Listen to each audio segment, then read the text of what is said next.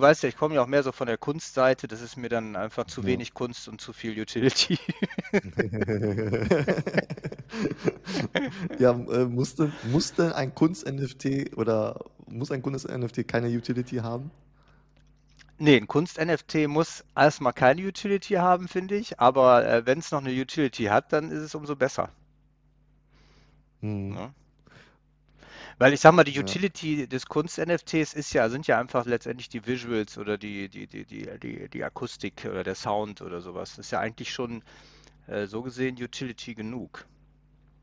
Muss hm. nicht noch eine weitere Utility ja. dazukommen. Aber wir haben auch gesehen, dass es auch ähm, Kunstprojekte äh, gibt, die auch eine Utility haben. Zum Beispiel, wie ist denn nochmal mit den, mit den ganzen äh, The Currency ja. oder so? War das der? Wo man äh, sein NFT äh, burnen konnte, um ein ja, genau.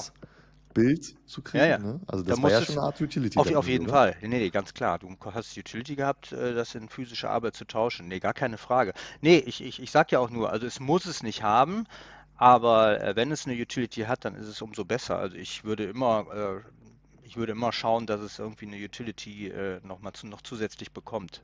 Ne? also ich finde, das ist eine Aufgabe des Künstlers, auch oder derjenigen, die es, die es, die helfen, halt auf die Blockchain zu kommen, sich darüber Gedanken zu machen, ähm, wie man es letztendlich ähm, verbinden kann, vielleicht auch mit Real Life. Ne? Also bei Damien Hirst war es ja dann eben die physische Arbeit, aber äh, klar, die Utility kann ja auch letztendlich einfach sein, dass man äh, bei einem anderen Job von einem Künstler vielleicht irgendwie einen Discount bekommt oder whatever. Ne? Also mhm. das finde ich ja das Schöne. Da ähm, da ist ja der Kreativität sind ja auch wenig Grenzen gesetzt, ne? bei den Gedanken dazu, welche Utility ja. man einem NFT verpassen kann. Ne? Das ist natürlich auch spannend. Ja, das, das, das, ist ja nochmal eine neue Ebene für Künstler, dass genau. sie sich auch nochmal darüber Gedanken jetzt machen Exakt. können, oder? Weißt du, dass sie sagen können, okay, wir bieten noch was drauf, noch was Genau.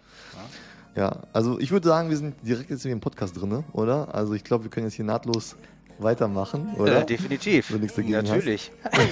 oder komm, nein, lass, lass uns also. nochmal abstoppen und nochmal von vorne anfangen. The also, ähm, ich habe hier heute zu Gast Frank vom Fluxkollektiv. Ähm, hi Frank, wie geht's dir? Ja, hallo Viktor, vielen Dank. Mir geht's sehr gut. Ich freue mich riesig, hier mal bei dir zu sein. Ja, du warst ja schon mal, ich habe dich schon mal auf einem anderen Podcast gehört, vom, vom René, äh, da warst du glaube ich auch schon mal zu Gast, ne? Exakt, Und, ja, äh, das ist sogar schon ja, das war Anfang des Jahres. Ich glaube, ich war sogar der erste Podcast-Gast beim René damals. Oh, okay. Und äh, seitdem, seitdem ist es bestimmt nicht langweilig geworden, oder? Äh, nee, absolut nicht. Also ich hatte eben, äh, ehrlich gesagt, ähm, unter der Dusche ähm, äh, habe ich mir nochmal so überlegt, was erzähle ich dem Viktor eigentlich? Und dann habe ich überlegt, meine Güte, es gibt echt ganz schön viel zu erzählen. Es hat sich so viel hm. getan, allein in den letzten zwölf Monaten. Ja. Dann, dann, fangen wir doch einfach, fangen wir doch einmal von vorne an, für alle, die dich jetzt noch nicht kennen oder das Flux-Kollektiv noch nicht kennen. So einfach nur mal so ein bisschen so die Background-Story, wo kommst du her und äh, aus welchem Bereich, sage ich mal, und warum bist du in dieser NFT-Bereich da so ja, reingestolpert und hast dieses Flux-Kollektiv gegründet? Hm. Ähm, ja, also erstmal mein Background ist so aus dem Finanzbereich. Also ich bin mhm. ähm, äh, von Haus aus bin ich so ein Fondsmanager für für Hedgefonds. Also ich bin Spezialist für, für Hedgefonds, für Hedgefondsstrategien, also alles, was im Finanzmarkt. Für den von Frank Thelen bist du zuständig. Nee, nicht ganz. Nee, nee, nee, nee. Das, der, der, macht ja eher so, der macht ja so Private Equity. Das ist für mich schon eher äh, Oldschool. Ja, also das ist ja einfach, mhm. ich sag mal, long only. Das heißt, der kauft einfach Unternehmen. Mhm. Also das, was ich mache, ich beschäftige mich halt mit äh, Hedgefonds, die halt wirklich mhm. solche Dinge machen wie Long Short, die also nicht nur Aktien kaufen, sondern eben auch leer verkaufen, aber auch im Anleihenbereich, im Rohstoffbereich, Trendfolger und so weiter. Äh, und die versuche ich, die selektiere ich und ich manage einen Dachhedgefonds äh, und ähm, bin da einfach Spezialist schon seit seit, seit Jahren. Ich habe mich deswegen immer für ähm, Sachen außerhalb der Norm, glaube ich, äh, interessiert. Ähm, Kollegen haben auch mich gerne mal als der Schmuddelfrank bezeichnet, weil ich halt eben nicht die normalen Sachen mache, sondern immer so schmuddelige Hedgefonds-Sachen. Und die Hedgefonds haben ja nicht so einen guten Ruf teilweise. Mhm. Ähm, äh, aber unberechtigterweise im Übrigen, aber das ist ein anderes Thema. Ähm, und ähm, ich glaube, vielleicht mal das ganz kurz. Ich habe 2012 dann meinen ersten äh, Bitcoin geschenkt bekommen von meinem Schwager, der halt so ein IT-Nerd ist. Ne, fünf. Fünf? Ja, 2012 hat er mir zum also Geburtstag also fünf Bitcoin das beste geschenkt. Geschenk überhaupt. Ey. Ja, das war damals, habe ich so gedacht, das ist aber witzig, weil das war, äh, da war ein Euro fünf, äh, war ein, ein Bitcoin 5 Euro wert. Ne? Und da habe ich gedacht, okay, 25 Euro ist nett, ist schönes Geschenk, habe mich sehr darüber gefreut.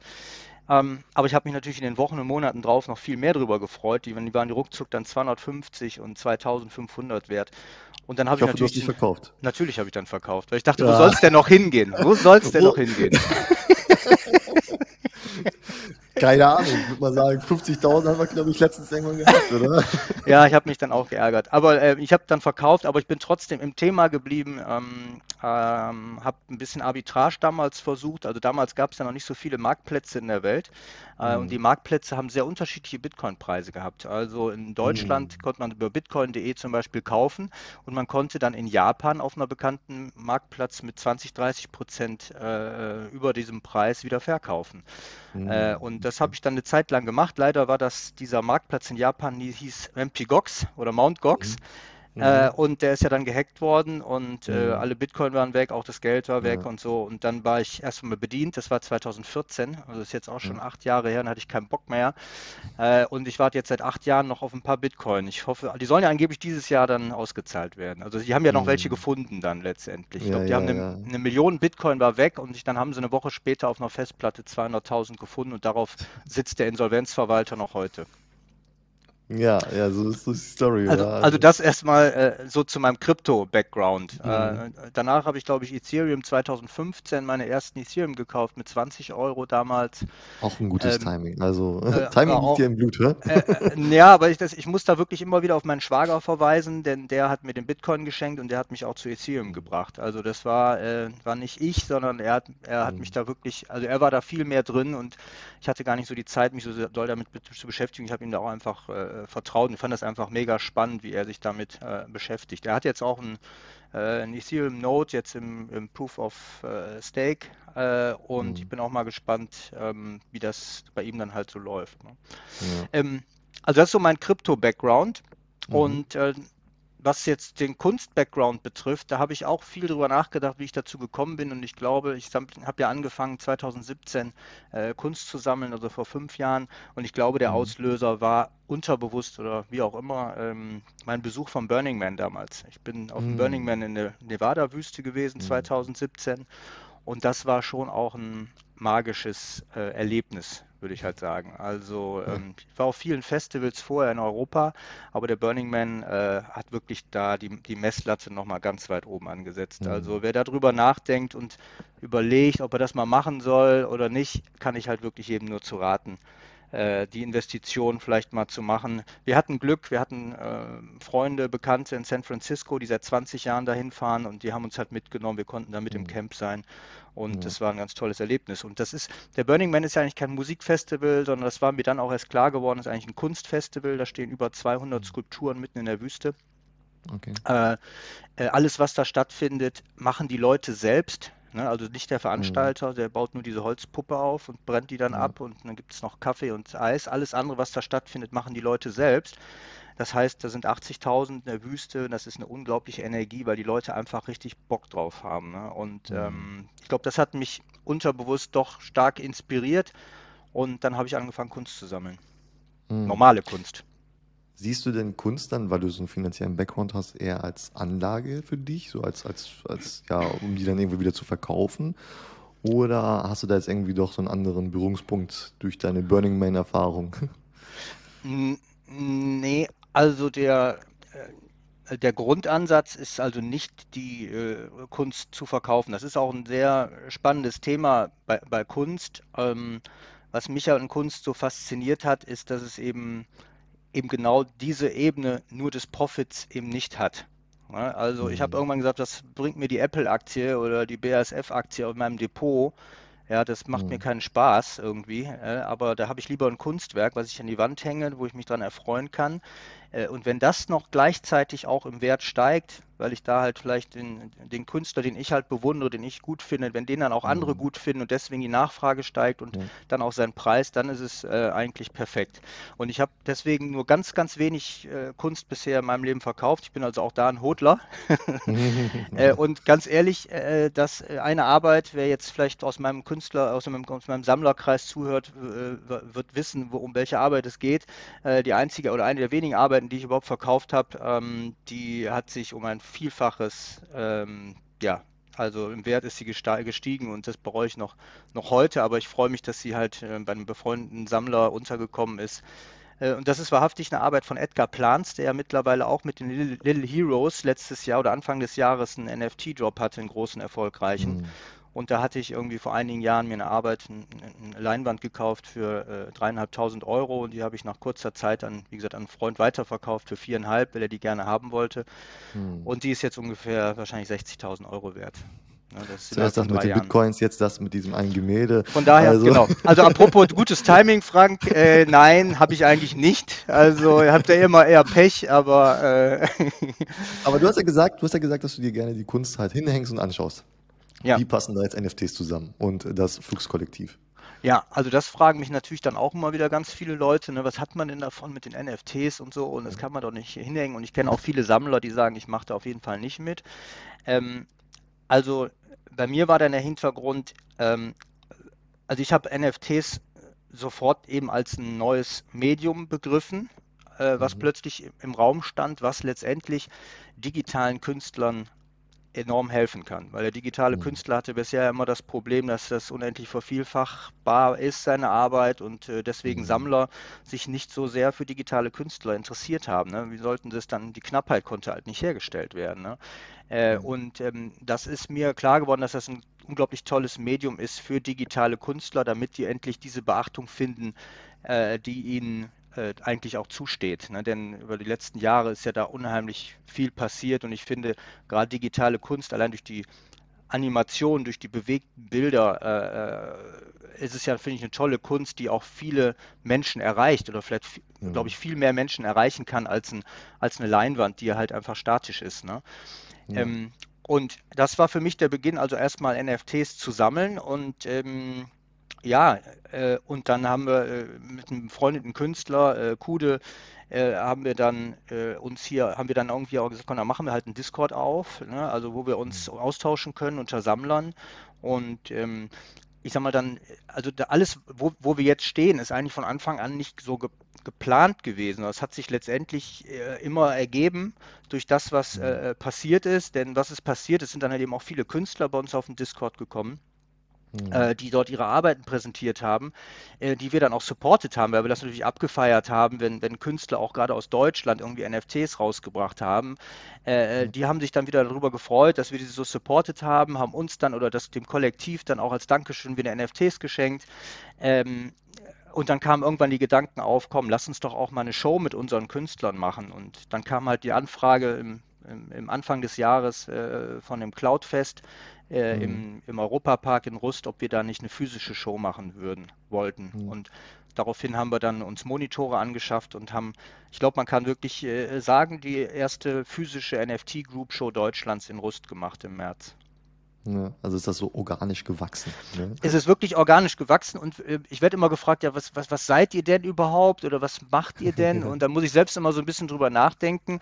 Äh, und je mehr ich drüber nachdenke, würde ich glaube ich sagen, wir sind eigentlich ein Kunstprojekt weil, mhm. das, weil sich das durch die Strömungen äh, einfach ergibt, was wir tun. Und ähm, äh, mhm. also ich glaube, ähm, manchmal habe ich auch gesagt, wir sind vielleicht auch eine Art dezentrale äh, Galerie, also eine Web3-Gallery irgendwo. Mhm. aber ich glaube, das ähm, äh, trifft es nicht. Also ich glaube, wir sind wirklich für uns schon äh, an sich auch irgendwie ein, ein Kunstprojekt. Mhm. Und wie sieht jetzt euer Discord aus? Wie viele Leute sind da drauf? Wie viele Künstler sind da drauf, die mit euch zusammenarbeiten? Also, wir haben jetzt äh, äh vor kurzem haben wir die, die, die 1000 äh, Member geknackt auf dem Discord. Mhm. Also wir mhm. haben sehr lange, irgendwie bei ein paar hundert sind wir rumgeeiert. Dann hat, mhm. warum auch immer, kam plötzlich ein Schub von internationalen äh, äh Members mhm. auch äh, bei uns auf dem Discord, wo wir uns die ganze Zeit gefragt haben, was ist, das sieht alles sehr nach Bots auch aus, ja, und sind die halt okay. halt irgendwie echt, ne? Aber was, wie, wie, wie, können wir das checken, ja? Wir können ja nicht einfach irgendwelche Leute bannen, nur weil die kein äh, Profilbild haben, ne? Also mhm. ähm, ähm, von daher, ich glaube, wir sind 1000, aber ich vermute mal, dass wir davon vielleicht, vielleicht sind davon wirklich 200 oder 300 irgendwelche Bots, die dann halt äh, hoffen, dass sie darüber dann irgendwann mal an, an einen Job kommen, ne? auf eine Whitelist mhm. oder so, ja. kann ich mir denken.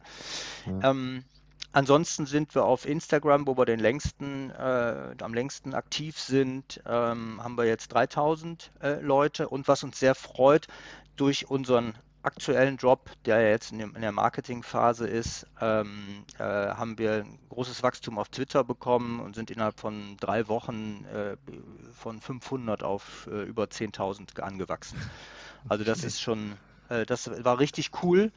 Ähm, und äh, da muss ich mich aber auch, da müssen wir uns wirklich, also da sind wir sehr dankbar über diese Pre-Mint-Aktion. Also wir haben uns dazu entschieden, auch ein bisschen Geld in die Hand zu nehmen. Wir sind äh, arbeiten mit der Pre-Mint-Plattform zusammen äh, und äh, ja, da wird äh, so abge also wir haben diese die die äh, die Whitelist Plätze beziehungsweise die Free Mints, die wir am Anfang verlost haben, haben wir halt an äh, Twitter-Follower gebunden und Like this Tweet mhm. und äh, mhm. Tag to Friends und so weiter. Ja, ja. Äh, und das, da war, sind wir alle von überrascht worden, dass es da so eine große Nachfrage weltweit äh, gibt an scheinbar an Sammlern oder Flippern oder whatever oder auch Bots mhm. natürlich klar, mhm. die uns da gefolgt sind. Und Gut, aber das ist ja auch bei Twitter das Problem, dass man halt nicht, nie so richtig weiß, wer hinter den Accounts steckt. Ne? Ich meine, das sehen wir ja bei der ganzen Diskussion Tesla bzw. Elon Musk ja, und Twitter. Ne? Ja, genau.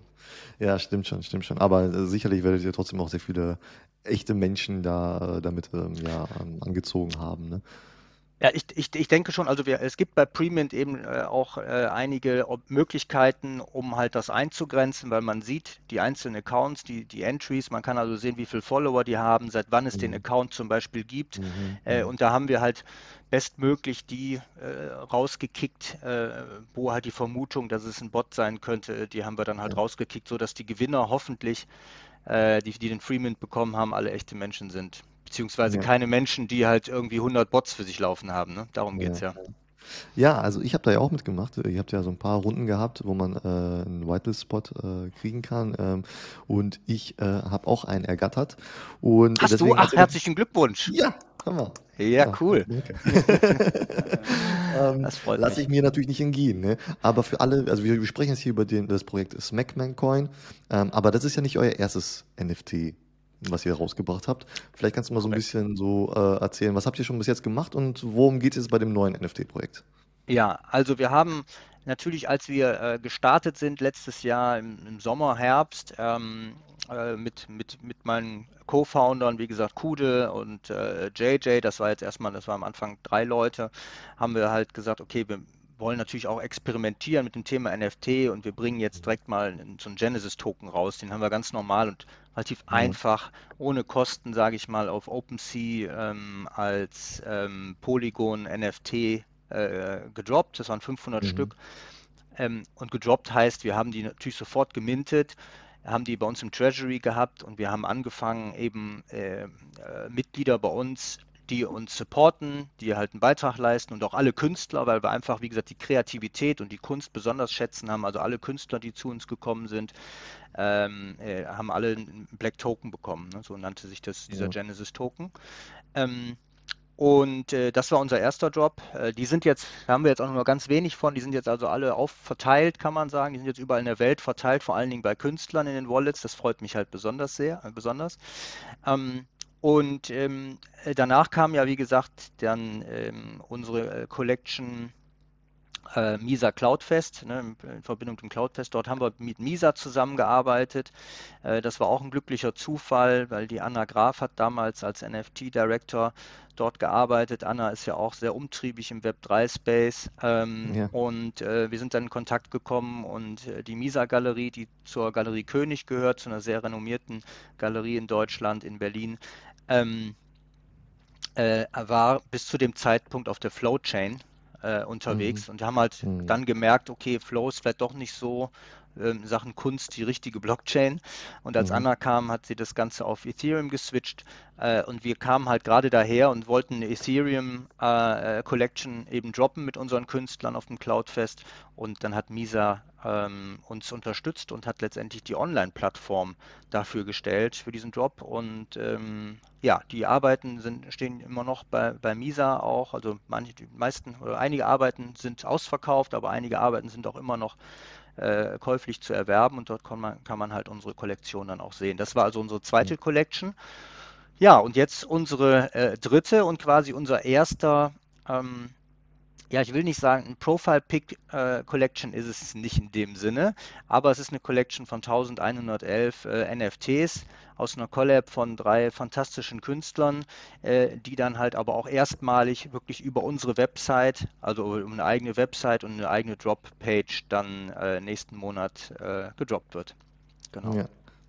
Und wenn ich mir dann mein Land abhole, ja, was, was mache ich dann damit? Ist das jetzt nur, wie du gesagt hast, ein Profile-Picture? Also kann ich mir den nur bei Twitter schön als Profilbild machen? Oder habe ich da auch irgendwie, ja, oder gibt es da ein schönes Gemälde oder dazu oder so? Ich weiß noch gar nicht, wie die genau aussehen werden. Vielleicht kannst du mal so ein bisschen so erzählen, was da so passieren wird. Ja, genau. Ich meine, wie das ja immer so ist, äh, äh, man will ja auch ein bisschen äh, einen Spannungsbogen erzeugen. Also es, wir haben, haben noch nicht alles erzählt, was es jetzt mit diesem Drop auf sich hat.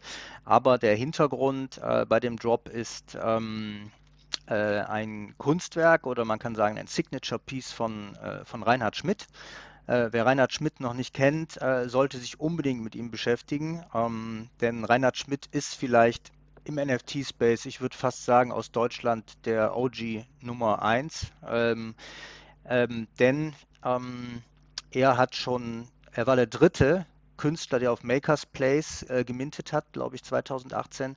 Äh, und er wäre ganz früh auch auf Super Rare schon unterwegs, also auch schon 2018 seine ersten NFTs dort gemintet.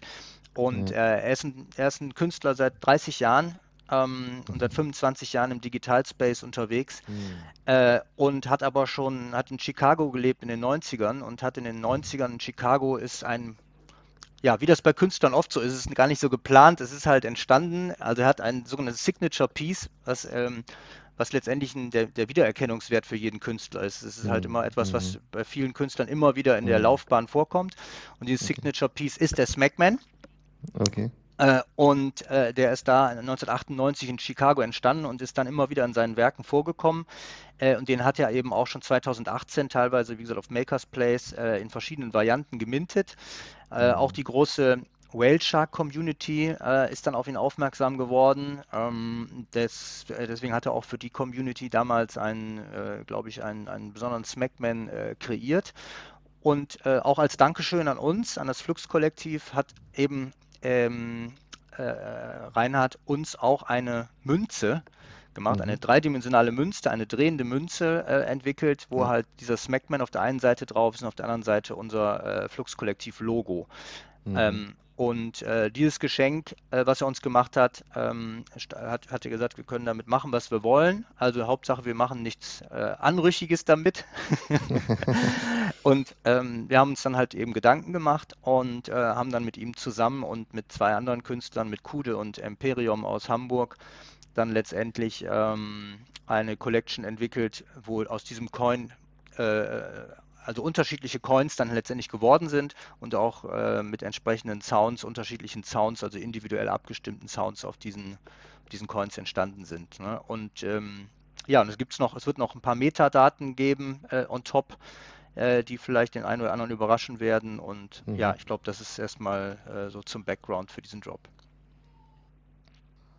Ja, also ist das eure eigene eigener Kunstdrop sozusagen, ja. Also es wird was Visuelles geben, aber auch zusammen mit Audio gepaart. Das haben wir schon bei anderen, äh, paar anderen NFT-Projekten, glaube ich, gesehen, ne? Also dass da diese zwei Komponenten zusammengeführt werden. Ja, also äh, da, da vielleicht auch, also das ist nicht, muss man jetzt wirklich sagen, nicht irgendjemand, der da so ein bisschen Sound äh, zusamgemgebaut hat äh, als Loops für diesen, äh, für die, für die NFTs, sondern das ist der Michael Imperium, ähm, der halt im Game Music Bereich mhm. absolut, mhm. ich glaube, die Nummer eins in Deutschland oder in Europa ist mit ja. Entschuldigung, mit Sound of Games hat er verschiedenste äh, Computerspiele, vor allen Dingen Handyspiele mit Musik äh, mhm. versehen und hat der, der, lässt halt von Symphonieorchestern ganze Symphonien einspielen, der komponiert mhm. mit der Hand. Also das ist, äh, ist ein Allround äh, Talent, Genie, wie auch immer. Und äh, er kam zu uns und fand das Projekt super und äh, war sofort begeistert und äh, wollte gerne die, die Coins mit entsprechenden Loops versehen. Also auch da sind wir super stolz, äh, ihn mit an Bord zu haben äh, und das ist richtig toll. Aber vielleicht nochmal ganz kurz, auch da, ich habe ja eben gesagt, viele Sachen ergeben sich eigentlich so, dadurch, dass Reinhard uns halt eine Münze geschenkt hat Mhm. Äh, haben wir natürlich gesagt, okay, was ist eine Münze? Ja, Münze kann ein Kunstwerk sein, ist jetzt nicht so ein klassisches Kunstwerk, aber eine Münze ist ja eigentlich eher sowas wie eine Währung. Ja, mhm. und ähm, dann, ähm, was uns ja bisher fehlte, war wirklich ein Ethereum äh, Community Token. Ja, bisher waren wir nur mit dem Genesis Token auf der Polygon Chain. Das hat uns äh, eh die ganze Zeit so ein bisschen geärgert. Wir wollten halt gerne auf Ethereum und da haben wir gesagt, okay, dann lass uns das doch eine Art, äh, dann wird das halt ein Community NFT Collection für das Flux-Kollektiv. Ne? Mhm. Also mhm. von daher wird es jetzt, kann man sagen, ist es vielleicht auch die erste, ist auch eine Art Genesis-Token äh, von unserem Kollektiv. Und äh, da kann ich halt auf jeden Fall versprechen, es wird nicht der letzte Drop gewesen sein. Also wir haben schon äh, zwei, drei weitere äh, Collections mit Künstlern in der Pipeline. Das heißt, ähm, äh, es werden immer wieder neue äh, Collections und Arbeiten und Kunstwerke aus dem Kollektiv heraus entstehen. Und ich glaube, wer dann den Smackman Coin hat, ähm, ich glaube, da ist äh, Versprechen nicht zu viel, wenn ich da sagen kann, äh, wird man halt eine entsprechende Utility für alle zukünftigen Collections haben. Okay, also ist das so der wirklich der, das NFT, um dann bei euch, bei eurem Projekt, beim Fluxkollektiv allgemein mit dabei zu sein. Ähm, du hast ja, genau. es gab ja schon ein paar Runden, wo ihr dann ähm, ja, weitere Spots äh, vergeben habt. Ja, äh, wie sieht es jetzt aus? Kann man noch irgendwo teilnehmen oder gibt es einen Public Mint oder ähm, und wann wird das sein? Also vielleicht kannst du mal so ein paar Sachen dazu sagen. Ja, also die, die, die Raffles, ähm, die wir direkt für die Early Birds eigentlich gemacht haben mit Premint, die sind äh, leider alle vorbei. Also mhm. wo du dann gewonnen hast, herzlichen Glückwunsch. also die gibt's, äh, die sind jetzt ausgelaufen. Es gibt noch ähm, zwei Premint-Möglichkeiten aktuell, die noch laufen für, äh, für Freemints. Und zwar ist das, wenn man halt wirklich einen Black Token hat. Also da mhm. kann ich auch noch mal hier appellieren an alle unsere Black Token äh, Holders ähm, oder ähm, die es noch werden wollen. Mit einem mit dem Flux Black Token ähm, bekommt man zwei Free Mints für den Smackman Coin. Mhm. Äh, und man hat noch, heute ist der 20. jetzt noch drei Tage Zeit, sich dann äh, hierfür zu registrieren, um dann auf die Whitelist zu kommen, also bis zum 23.09., wenn man halt einen Black Token hat. Aber wir haben halt auch gesagt, mit unserer Collection, die wir beim Misa ja rausgebracht haben, wer da eine entsprechende NFT aus dieser Collection hat bei Misa, bekommt mhm. auch ein Free Mint. Also auch da kann mhm. man sich dann entsprechend registrieren. Es wird dann halt über das über Wallet Connect abgecheckt, ob der ob eine entsprechende NFT aus der Misa Collection im Wallet ist und dann ist man registriert mhm. und bekommt auch ein Free Mint. Und ähm, ja, und dann äh, gibt es am 8.10 äh, mhm. startet der Premint. Also für alle, die halt letztendlich auf der Whitelist sind, die können ab dem 8.10. Äh, dann minten. Haben dann eine Woche Zeit bis zum 15. Mhm. Und der 15. Ja. sagt uns was, denn am 15. Mhm. sind wir alle zusammen in Frankfurt yes. auf der Wie geht Web 3 Konferenz von den V-Friends, ja. wo wir uns riesig drauf freuen. Und wir haben halt gesagt, okay, wenn die V-Friends sowas Cooles auf die Beine stellen, dann sollten wir doch den Public Sale auch genau auf den Tag legen. Das heißt, mhm. wir werden im Museum für angewandte Kunst in Frankfurt am 15.10. um Punkt 12 Uhr den Public Sale beginnen. Wie viele NFTs wird es zum Public Sale dann noch geben? Das ist natürlich eine gute Frage. Das äh, äh wissen wir gerade auch noch nicht. Ähm, es kann im Worst Case so sein, dass es dann gar keinen mehr geben wird, mhm. weil wir den, ähm, das ist noch gar nicht final entsch entschieden, aber wir haben gesagt, dass wir den, den Pre-Mintern, die am 8.10., ab 8.10. minten, äh, die Möglichkeit geben wollen, gegebenenfalls auch noch ein, ein die kriegen ja, haben, kriegen ja einen Free-Mint, dann auch noch einen zusätzlich zu kaufen. Mhm. Wenn die mhm. das alle tun sollten, mhm, okay. dann haben wir am 15. Ja. gar keine mehr. Dann stehen wir leider mit leeren Händen da. ähm, ich gehe aber jetzt mal nicht davon aus, also wir planen eigentlich, dass es schon noch äh, zwischen 200, wir gehen da, oder ja, es ist ja schwer abzuschätzen, wir sind im Kryptowinter. Wir gehen davon aus, dass wir zwischen 200 und 500 Stück noch im Public Sale zur Verfügung haben. Ja, ja. Also noch, also relativ, relativ wenig, sage ich mal. Also muss man vielleicht schnell dabei sein. Wie teuer wird der Sale sein? Habt ihr da schon einen Preis? Äh, ja, 0,07 Ether. Ja, okay. Ist ja bei den aktuellen Kursen ist ja noch äh, bezahlbar, wa? ja, ich glaube, das sind jetzt unter 100 Euro ne, bei einer ja, Collection ja. von 1111. Äh, wie gesagt, auch von einem Künstler, vielleicht das auch noch mal ganz kurz, vielleicht glaube ich eine ganz wichtige Info. Ich habe ja von Reinhard Schmidt gerade gesprochen. Ich kann mhm. auch aktuell gerne mal auf Nifty Gateway verweisen. Wer Nifty Gateway mhm. kennt, kann da mhm. heute mal drauf gehen. Da läuft gerade aktuell ein Drop von einem ja. ähm, äh, recht bekannten und renommierten NFT-Magazin. Äh, und zwar bringen die ein sogenanntes Figital, glaube ich, raus, so nennt sich das. Ne? Also das so, ist halt mhm. ein NFT mit einem, mit einem physischen, mit einem Buch dahinter. Mhm. Also das ist, äh, und das Buch behandelt die 50 wichtigsten und einflussreichsten NFT-Artists unserer Zeit. Das ist ein ganz dicker ja. Schinken kostet 999 äh, Dollar ähm, okay. in einer Auflage, glaube ich, von 1000. Läuft gerade, ist ein 24 Stunden Limited ähm, Mint gerade möglich. Und ja, was soll ich sagen? Der Reinhard ist natürlich dabei. Ne? Ja, Reinhard, ist, Reinhard ist einer von diesen Top 50 in der Welt aktuell. Und, ähm, äh, und Reinhard hat ja auch schon mit Nifty Gateway vor ein paar Monaten gedroppt. Mhm. Er wird auch bald wieder droppen. Dazu kann ich aber nicht mehr sagen. Und ich glaube, es ist eine super Gelegenheit, äh, über unsere Collection äh, günstig in eine Arbeit von Reinhard zu kommen.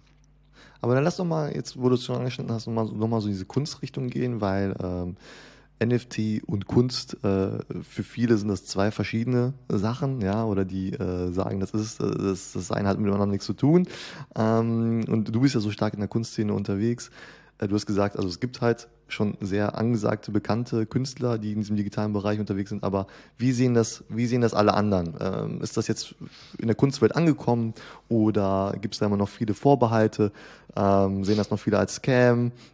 Ähm, am 15. sind wir auch in einem Museum, ne, Museum Angewandte Kunst, äh, wo auch dann euer Public äh, Sale stattfinden wird. Ähm, äh, wie sehen das die Museen? Ähm, habt ihr da schon so Berührungspunkte oder Feedback bekommen oder sagen manche, oh, mit, ja. mit NFTs wollen wir nichts zu tun haben? Also ich glaube, das ist, äh, ja, also ich, äh, ich glaube, das ist völlig unterschiedlich.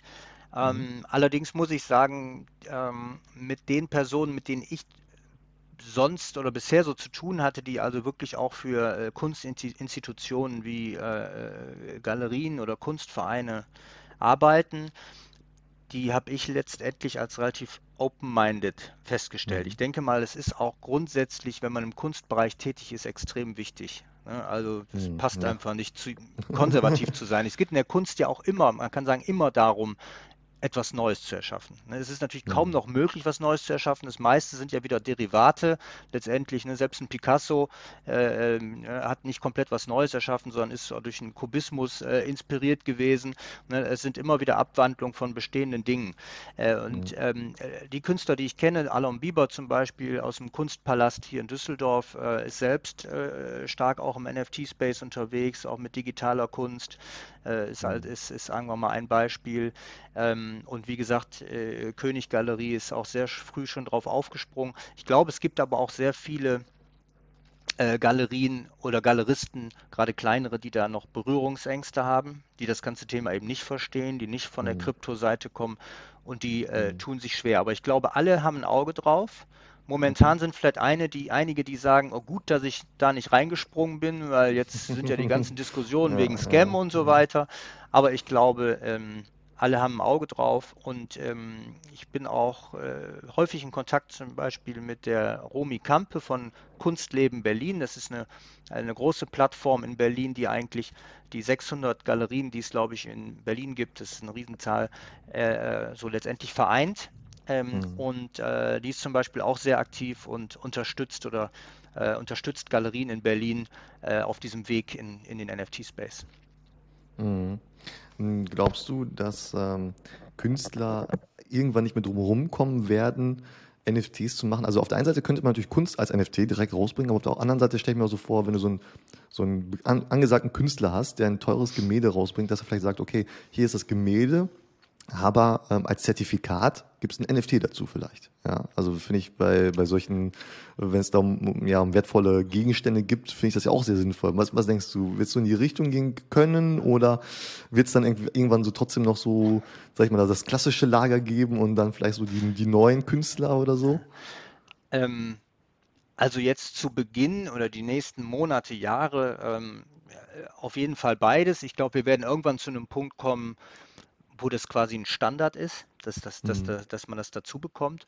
Also ich habe mhm. die letzten Tage auch jetzt gerade wieder mit ähm, jemandem gesprochen.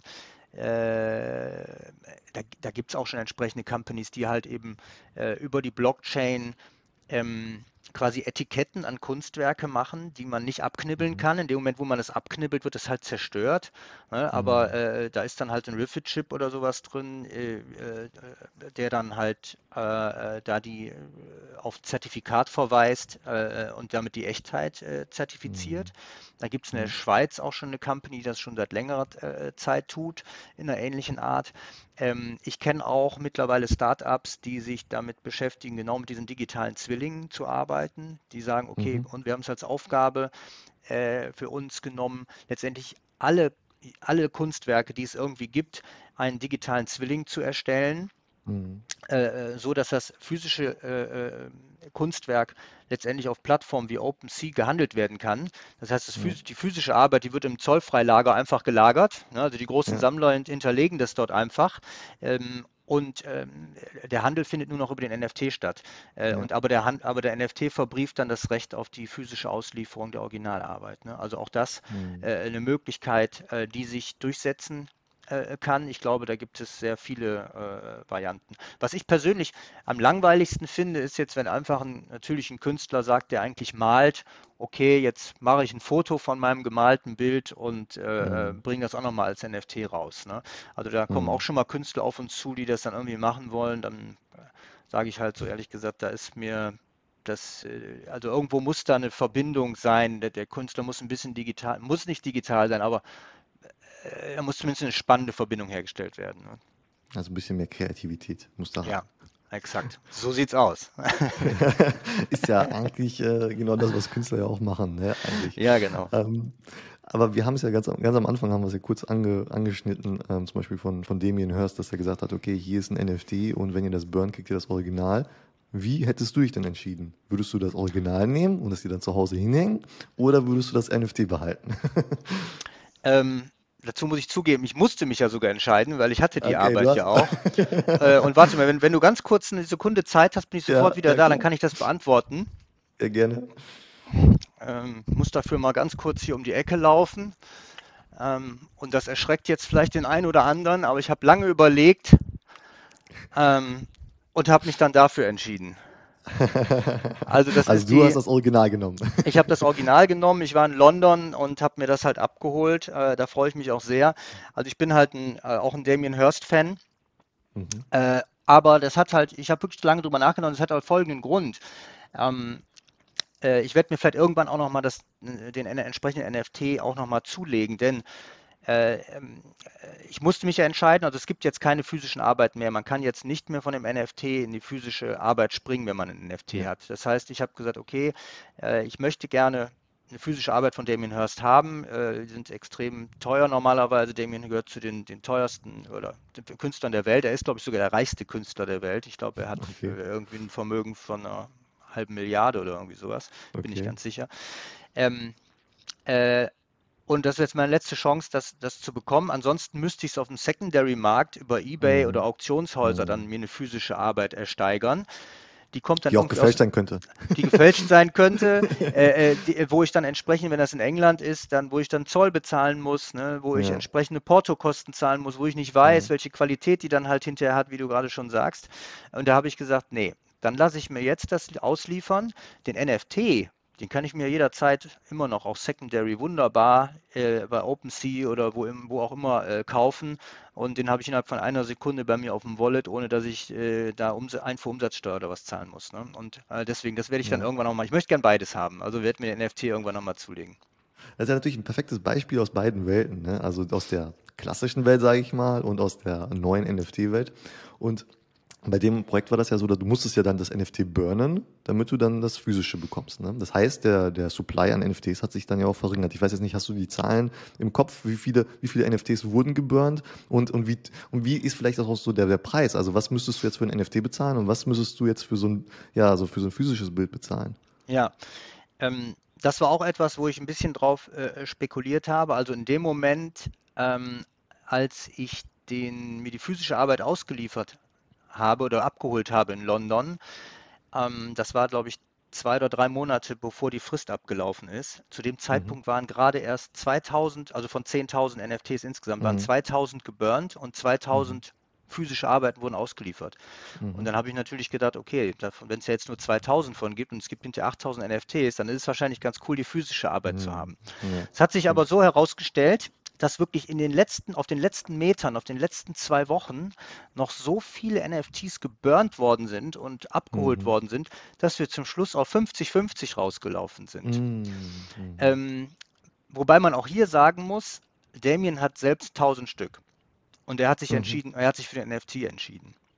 Das heißt, hm. wenn er das nicht gemacht hätte, hm. wenn, er die, wenn er sich selbst in seinen eigenen Arbeiten hätte ausliefern lassen, dann wäre es anders ausgegangen. Aber dadurch, dass er 1000 mhm. NFTs behalten hatte, ist dann wirklich 50-50 ausgegangen. Äh, und das war die erste spannende Frage, die mit diesem Projekt ja gestellt wurde. Die wurde also als unentschieden beantwortet. Und die zweite mhm. Frage ist genau mhm. die du auch, die zweite Frage, die sie ergeben hat, war ja die, die du gerade gestellt hast. Äh, was, welche Preisentwicklung hat sich jetzt daraus ergeben?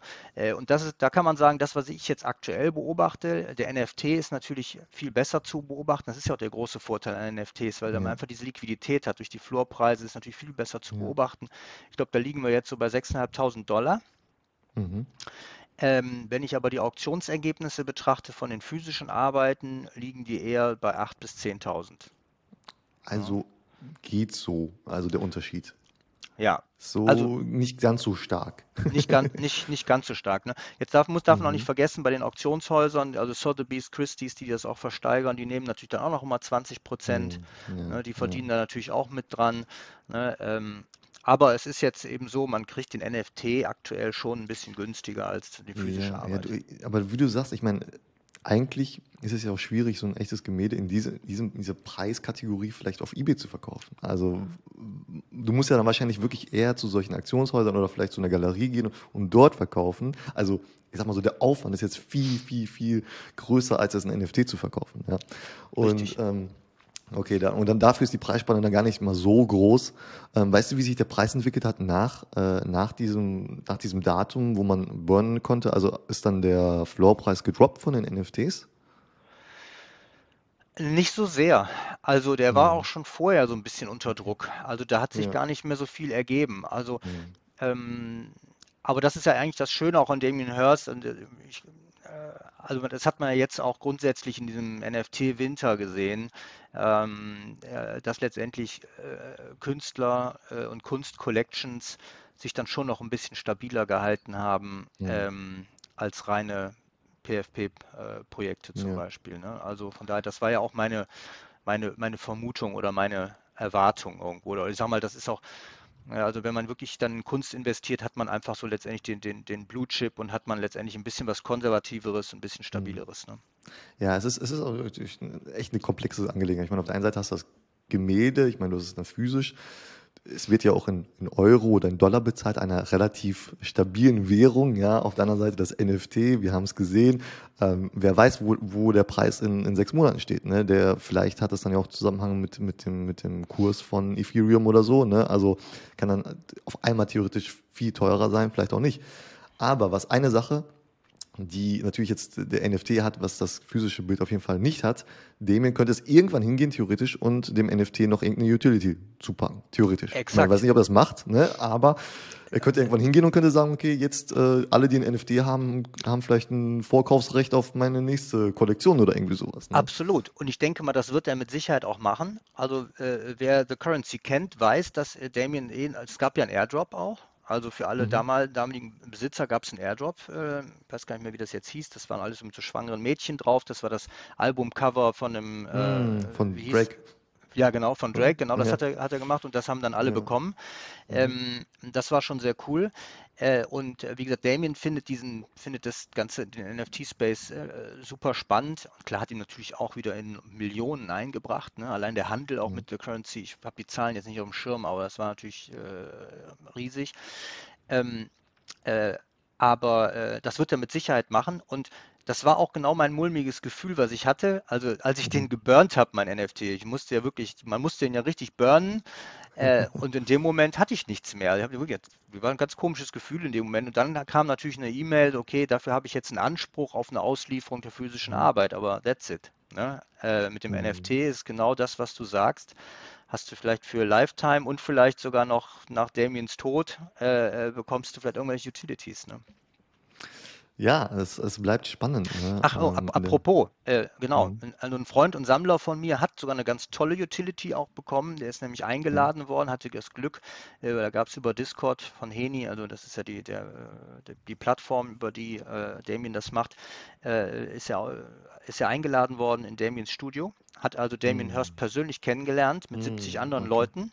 Hat von Damien eine physische Arbeit geschenkt bekommen, haben die mhm. alle, ne, signed und er hat sogar noch das Glück gehabt, und das ist der Oberkracher, da lag halt ein Pinsel von Damien Hirst, mit dem er malt, und er hat Damien gefragt, ob er den Pinsel haben kann, und der hat gesagt, ja, nimm ruhig, und dann hat er ihm noch gefragt, ob er den unterschreiben kann.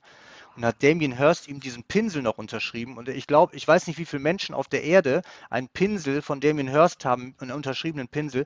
Und der liegt jetzt bei ihm halt in so einer schönen Acrylbox äh, auf dem Kamin oder so. Ne? Also das ist so ein langes Ding. Also mega. Ja. Und das nur, weil er den NFT von Damien hatte.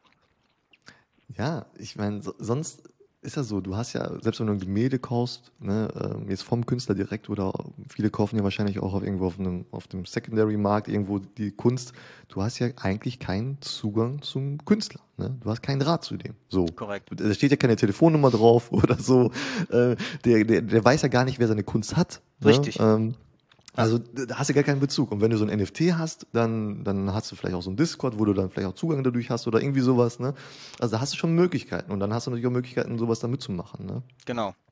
Also das finde ich, das ist wirklich das Tolle an, an Web 3, ne? genau was du ja. sagst. Also auch für die Künstler, was glaube ich von den vielen Künstlern gar nicht so gesehen wird, dass sie eigentlich ihre Community viel besser kennen und kennenlernen können mhm. und auch den Sammlern eine, eine Freude machen können. Ne? Also ich bin ja. letztes Jahr aus allen Wolken gefallen, als ich plötzlich von, von, von Pack äh, ein NFT oder ein paar NFTs im Wallet hatte im Wert von 5000 mhm. Dollar. Ich meine, ich hätte sie zwar damals besser direkt verkauft, weil Pack ist ja auch sehr, hat sich schwach entwickelt, aber äh, das ist, äh, ich finde, das ist, äh, ist unglaublich, ne? was, äh, was da mhm. möglich ist. Ne? Ja, ja, ist auch die Frage, ob in Zukunft nicht jeder Künstler dann vielleicht auch mit seiner Community zusammenarbeiten muss. Ja, vielleicht, also vorher waren die Künstler, sag ich mal, immer so für sich, die waren so in ihrem kleinen Studio oder Atelier oder was auch immer, haben da ihre Arbeit gemacht, rausgebracht, irgendwo wurde die verkauft, man hat den Künstler vielleicht nie gesehen, ne? Und, und, heutzutage hast du vielleicht so den Anspruch, dass du sagst, ja, hallo, ich möchte mit dem Künstler sprechen, ich möchte vielleicht von ihm irgendwo eingeladen werden oder sowas, möchte mal sein Studio sehen, ne? Ja. Ähm, Ne? Also da sind die Anforderungen vielleicht auch in ein paar Jahren auch ganz andere. Ne? Sonst ja. wirst du vielleicht nichts mehr verkaufen können. Wer weiß. Also absolut, die, die, ich sage mal, die größten Künstler unserer Zeit äh, ähm, sind letztendlich, auf die, auf die ist eine, eine, eine Sache äh, zugetroffen, die waren halt eben gute Künstler, aber sie waren vor allen Dingen selbst auch total gute Selbstvermarkter. Ne? Mhm. Also wenn man mhm. von Andy Warhol mal drüber nachdenkt, also Andy Warhol ist halt einer der größten Künstler äh, der Welt, äh, ähm, äh, natürlich schon tot lange jetzt, aber er kam, er kam ursprünglich aus dem Marketing ne, und hat Illustrationen mm, und so weiter mm, gemacht. Er wusste ja. halt perfekt, wie man sich vermarktet. Ja. Ne, und ja. äh, das hat er gut gekonnt. Joseph Beuys aus Düsseldorf, äh, also er mm. war der erste Künstler, der es geschafft hat, wirklich eine eigene Brand wirklich aufzubauen. Ne? Ähm, mhm. Ich glaube, das ist die Kunst, aber viele Künstler können das ja eben nicht oder haben auch nicht das Interesse daran. Ne? Die sind ja so in ihrer Kunst und dann ist natürlich Marketing und das Kaufmännische liegt denen halt natürlich dann gar nicht. Und da kommen natürlich die Galeristen ins Spiel. Ja. Ein Galerist kann ja, oder ihr, ne? Oder ihr jetzt. Exakt. Oder, oder wir, ne? Genau. Ja. und wir können auch das, also ich habe, wir haben auch Künstler gehabt, die haben mal ihre eigenen Discord aufgemacht und sind dann zu mhm. mir gekommen und haben gesagt, Frank, ach, ganz ehrlich, ich, ich, ich mhm. wollte das machen, ich habe gar keine Zeit, dieses ganze Community mhm. Management auf Discord. Nee, also das ist ja Wahnsinn. Äh, nee, äh, äh, dann haben wir gesagt, okay, unsere Künstler kriegen bei uns einen eigenen Channel auf dem Discord mhm. und da können sie sich dann halt ähm, austoben äh, oder können sich dort mit ihren Sammlern dann eben unterhalten und dann äh, helfen wir da. Ja. Ja, auf jeden Fall. Ey. Das ist äh, echt eine spannende Welt. Und wie, wie siehst du jetzt, so, ich meine, jetzt haben wir so in, in, den letzten, in den letzten zwölf Monaten oder so, äh, oder ein bisschen länger, haben wir jetzt gesehen, dass da auf einmal so Leute aus dem, aus dem Nichts kommen, ja, so wie so ein Beeple oder sowas. Und jetzt irgendwie der, ich weiß nicht, ob, ob sein äh, NFT irgendwie das, das, das höchstverkaufteste Gemälde oder so Kunstwerk ist oder irgendwie so in die Richtung. Also der ist ja irgendwie auf einmal in den Top, Top 5 oder so unterwegs. Top und der 3. kann ja so Top, Top 3 der lebenden Künstler, ja. Ja, siehst du, also das ist ja, das ist ja Wahnsinn. Ne? Und wir haben noch ein paar andere, zum Beispiel hier Fivocious oder so, ne? also die auch in jungen Jahren, die vielleicht schon länger Kunst gemacht haben, ähm, am, am Rechner, ja, und jetzt aus dem, so zu sehen, sozusagen aus dem Nichts kommen und auf einmal Millionen verdienen. Wie, wie siehst du diese Entwicklung? Ist das nachhaltig oder, ähm, oder meinst du, wenn die jetzt alle in, in 12, 24 Monaten, werden wir nichts mehr von denen hören? Also, was denkst du, wo es da hingeht? Also ich glaube, ähm, äh, ich glaube, von denen, die jetzt in dieser Liga aufgestiegen sind, wie ein Beeple oder Fivocious oder halt noch ein paar andere, die äh, X-Copy oder so, die, äh, hm. die äh, versinken nicht mehr in der Versenkung. äh, die haben halt einen Status erreicht, der, der aus meiner Sicht schon bereits jetzt natürlich kunsthistorisch relevant ist. Das heißt, hm. auch, äh, auch diese äh, Galerien oder Sammler oder so, die das jetzt noch äh, verurteilen oder sagen, das ist keine Kunst, was da passiert, äh, die werden sich alle noch umdrehen in einigen Jahren. Mhm. Denn was wird, was macht ein Kunsthistoriker in 50 Jahren? Der guckt natürlich, was ist da irgendwo passiert. Und da wird man halt mhm. sagen, 2021 war das Jahr in dem digitale Kunst über die Kryptotechnologie, über den NFT endlich den Stellen oder einen riesen Stellenwert bekommen hat, wo plötzlich Künstler explodiert sind, die man vorher halt nicht mhm. kannte. Das ist einfach Fakt. Ja, äh, mhm. Und da kommt man nicht drum rum. Äh, und ähm, was gute Kunst grundsätzlich oder sehr häufig ausmacht, ist, dass sie eben polarisiert. Mhm. Ja, also äh, das, was allen gefällt, ist oft nur Dekoration ne, kann man sagen. Ne? Das ist einfach, das schmeichelt dem Auge mhm. irgendwie allen. Mhm. Aber in dem Moment, wo man, wo es irgendwie Haken und Ösen hat, ne, wo auch manche Leute sagen, mhm. oh, das mag ich gar nicht, das ist ja ganz hässlich. Und andere sagen, ich liebe es. Ne? Äh, oder wo man sagt, ich weiß nicht genau, was es soll, ich verstehe es halt nicht und irgendwie, ne? dann, dann, dann schafft ja Kunst was, dann berührt die ja irgendwie auch und, ähm, und schafft irgendwie Diskurs. Und dann ist sie halt eigentlich meistens wertvoll. Ja, und mhm. ähm, ich glaube, das passiert jetzt eben auch im NFT-Space. Äh, nicht jede Kunst ist da halt eben gut. Und äh, ich rede ja mal ganz gern auch immer von dem Pareto-Prinzip. Ne? Das mhm. gibt es ja äh, in der Natur ja. halt immer äh, sehr häufig. Ähm, das sprich also 20 ähm, zu 80 ist, ist das Pareto-Prinzip. Das heißt, ich glaube halt, oder in der Kunst generell ist es halt natürlich so, dass maximal 20 Prozent, eher wahrscheinlich sogar nur 5 Prozent der Künstler wirklich davon leben können, die halt wirklich groß mhm. sind. Und die anderen sind versinken leider in der, in der Bedeutungslosigkeit. Ne? Das, das, das ja. ist halt natürlich so. Ne? Ähm, aber wie gesagt, die Künstler, die du gerade angesprochen hast, ich glaube, die sind da jetzt schon weit oben. Äh, wir sind, sicher, sind sicherlich in den Hype reingelaufen, dass die auch mal an Wert wieder verlieren können. Ja. Aber ich glaube, die Künstler werden ihr Leben lang ganz gut davon leben können und äh, auf einem bestimmten Niveau wird sich das einpendeln und dann werden die Preise bei diesen Künstlern auch stabil bleiben. Ja, aber vielleicht werden sie auch in Zukunft mehr sein als 5%, weil jetzt halt natürlich mehr Leute, mehr Künstler Zugang haben zu einem Kunstmarkt, ja, ähm, gerade die, ja. die im digitalen Kunstbereich sind. Und ich sag mal so, vorher, okay, wo, hast, wo hättest du deine Kunst verkaufen können? Ne? Du hättest wieder zu irgendeiner Galerie kommen müssen oder sowas, aber es ist wahrscheinlich auch nicht so easy. Ne? Da muss man wahrscheinlich irgendwie Connections haben oder man muss da irgendwie was vorweisen können. Und heutzutage kannst du theoretisch in fünf Minuten deine Kunst online stellen und verkaufen. Ne?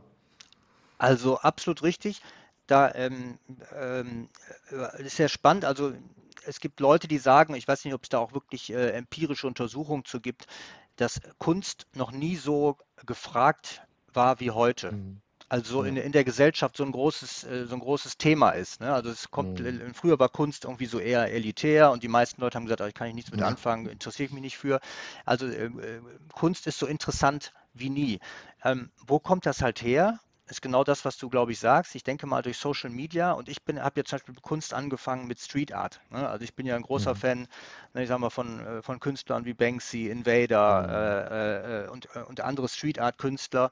Ähm, äh, die ich halt gesprochen habe und kennengelernt habe auch, äh, schon vor fünf Jahren, wo es noch keine NFTs gab, die, die dann zu mir gesagt haben, Frank, ähm, das ist eine Revolution, diese Street Art Entwicklung. Warum?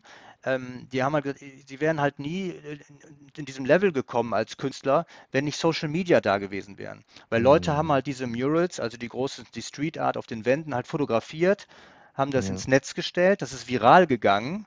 Plötzlich mhm. haben das Galeristen gesehen. Na, und ich habe Künstler gehabt, die sagen, also früher musste ich bei der Galerie ankommen, musste betteln, dass die mich ja. zeigen. Heute ist umgekehrt. Heute kommen die Galeristen zu den Street Artists, weil die halt schon so viel ja. Follower haben und sagen, ey, kannst ja. du, können wir eine Show mit dir machen? Ne? Also es ist wahrscheinlich genau so, wie du sagst. Vielleicht ist es wirklich eine ganz tolle Entwicklung, dass halt letztendlich viel mehr Künstler äh, auch von ihrer Kunst leben können in Zukunft, als sie es in der Vergangenheit konnten. Ja, und wie du sagst, ne, Kunst ist gefragt. Ich denke mal, der Markt ist auch viel größer geworden, weil zum Beispiel, also ich jetzt für meinen Teil, und ich denke mal, spreche ich für viele, die würden jetzt nicht in eine Galerie gehen und ein Kunstwerk kaufen, ja, aber dadurch, dass wir vielleicht so digital affin sind, viele in meiner Generation oder auch die Generation, die danach kommt und so, dass sie dann sagen, ey, guck mal, ich kaufe mir jetzt ein NFT. Ja, und ähm, also ich glaube da, also ist ja auch ganz gut für den Kunstmarkt wahrscheinlich, wenn es auch ein bisschen jünger wird mal, ne? Bevor alle Kunstliebhaber aussterben. Das ist auf jeden Fall immer so. Ne? Also die ähm, es braucht halt immer wieder junge, ähm, junge Kreativität. Ne? Also das ist ja das, ähm, und letztendlich auch für mich als Sammler, also meine Sammlung ist letztendlich wie ein, wie ein Tagebuch meiner eigenen äh, äh Entwicklung. Ne? Also mein, meines Auges, kann man eigentlich sagen. Ne? Und äh, mhm. bei jedem Bild, bei jeder, bei jedem, auch bei, auch bei jedem NFT, den ich habe, hat es irgendwie einen Grund, dass ich den gekauft habe. Ne? Ich kann mich dann auch an die mhm. Emotionen dann erinnern, die ich da in dem mhm. Moment hatte, bei dem, was zu der Zeit irgendwie passiert ist, warum ich das irgendwie gut fand. Ne? Und es ist mhm. letztendlich wie ein, wie ein Tagebuch äh, in meinem Wallet. Ne? Also ähm, ich glaube, das ist schon eine, ähm, schon eine ganz schöne Sache mit den Collectibles. Und auch, auch wenn man es jetzt nicht direkt an die Wand hängen kann, also ich weiß nicht, wer es hier bei mir sehen kann, ich wohne zum Beispiel unterm Dach, also sehr sammlerunfreundlich, da kann man keine Bilder hinhängen. Die Wände sind also alle voll. ja, ja. Äh, und ich kann auf diese Art und Weise trotzdem weiter sammeln, ohne mhm. ähm, dass ich ein Lagerproblem habe. Ähm, und ähm, ich werde mir mit Sicherheit auch noch mal ein paar schöne Monitore anschaffen, ähm, wo ich dann halt meine Lieblings-NFTs dann auch mal hier in der Wohnung dann äh, laufen lassen habe. Ja, das ist ja ein super Übergang zu meiner letzten Frage. Deine, du hast ja schon ein paar Monitore für das Fluxkollektiv. Ihr seid ja immer wieder auf irgendwelchen Veranstaltungen und präsentiert NFTs ja, äh, von euren Mitgliedern.